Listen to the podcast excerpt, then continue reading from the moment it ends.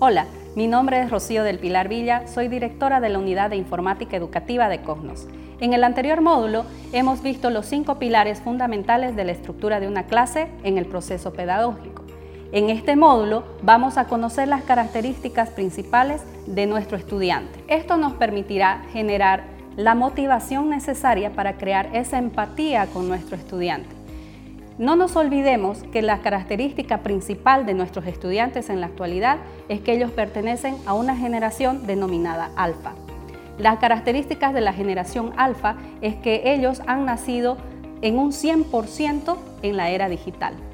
La manera de comunicación que tiene la generación Alfa es puramente tecnológica, pero también hay algunos pros y contras que va a tener esta generación. En esta generación vemos que hay un déficit de atención.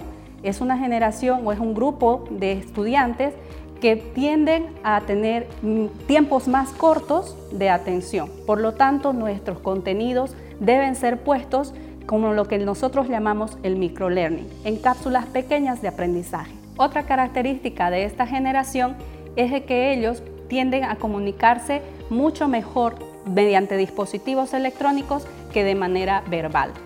Y otro punto que tenemos en esta generación es que ellos tienen problemas también oftalmológicos. Es decir, que nosotros como profesores y padres debemos de tratar de que esa interacción que ellos tienen con los dispositivos sean en tiempos más cortos.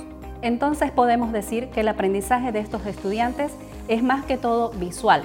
Las antiguas generaciones tenían mayor retención de memoria en la parte auditiva. Sin embargo, en esta generación debemos tomar muy en cuenta que nuestros contenidos deben ser más visuales. Por lo tanto, vamos a tener que como profesores realizar aquel traspaso de ese contenido textual a algo que viene más dado en imágenes y que va a poder llegar mucho más a nuestros estudiantes de esta manera. Entonces, para lograr una mejor motivación en nuestros estudiantes, debemos conocer cuáles son aquellas 10 cosas que más les gustan. En este momento vamos a identificar unas 10 que nos van a ayudar a entender un poquito más a esta generación. Uno de esos puntos son los videojuegos. Nuestros estudiantes están muy acostumbrados a realizar todas sus actividades más pensando justamente en cómo trabajan los videojuegos. Es decir, ellos obtienen recompensas, ejercen diferentes roles y no nos olvidemos que esta generación se comunica mucho de manera visual. De esta manera vamos a ver que entender cómo se lleva el videojuego preferido de nuestro estudiante o de nuestro hijo nos ayudará a tener metodologías más efectivas en la educación virtual. Otra de las cosas que les gustan mucho son las redes sociales. No nos olvidemos también que esta es una manera efectiva para ellos de comunicarse con el grupo en el cual están integrados. Estos textos que ellos utilizan para comunicarse son también textos que están llenos de emoticones y de reacciones que son justamente la forma que ellos realizan esta comunicación de lo que les está pasando. Entonces nosotros como padres y profesores debemos aprender también a integrarnos de cierta manera a aquellas reacciones visuales para poder comunicarnos con ellos de manera virtual. Otros 2 puntos importantes que vemos son, por ejemplo, los contenidos rápidos y curiosos. Nuestros hijos y estudiantes van a estar buscando esos pequeños datitos curiosos que van a encontrar, por ejemplo, en redes sociales como YouTube. Otra de las cosas que les va a gustar hacer es realizar retos motrices, también de tiempos cortos, como por ejemplo en redes como TikTok.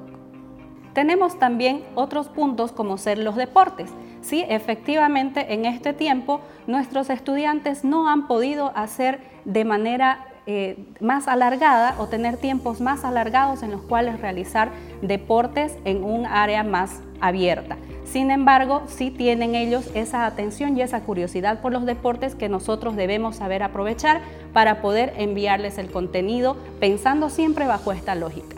Otro de los puntos que podemos ver también son aquellos llamados e-sports o los e-deportes, que son aquellos deportes también, pero vistos justamente también como videojuegos. Son deportes vistos como en dispositivos electrónicos en los cuales ellos van a poder interactuar y realizar las mismas competencias, pero en un dispositivo electrónico.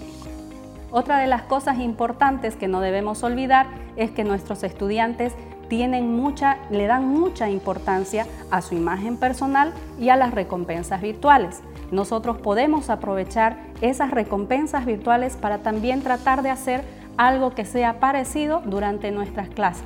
Y en el tema de imagen, tomarlo muy en cuenta al momento de pedirles, por ejemplo, de que ellos enciendan la cámara o de que ellos se muestren sin realizar ningún criterio a la imagen que ellos están dando. Esto les va a ayudar a ellos a crear autoconfianza y la seguridad en sí mismos. Otra cosa importante que no debemos olvidar es que nuestros estudiantes se motivan mucho más en objetivos cortos, en metas cortas, pero que estas a su vez les lleven a un objetivo mayor a lograrse en un largo plazo.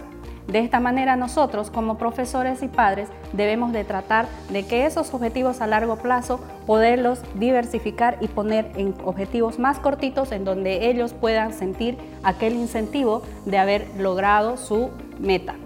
Y finalmente también tenemos que tomar en cuenta la aplicabilidad de las cosas. Esta generación de estudiantes tiende mucho a memorizar y a retraer mucho más aquel conocimiento que no es abstracto. Entonces, como habíamos dicho anteriormente, ellos se basan mucho en las cosas visuales, pero también en aquello que es aplicable. Entonces, si nosotros les mostramos esos conocimientos desde la aplicación que tiene cada conocimiento en su entorno conocido, lograremos que el estudiante aprenda con mayor facilidad. Concluiremos entonces este módulo habiendo conocido las características principales de nuestros estudiantes. En el siguiente módulo podremos ver a mayor detalle cómo poderlos motivar para lograr una mayor efectividad en la educación virtual.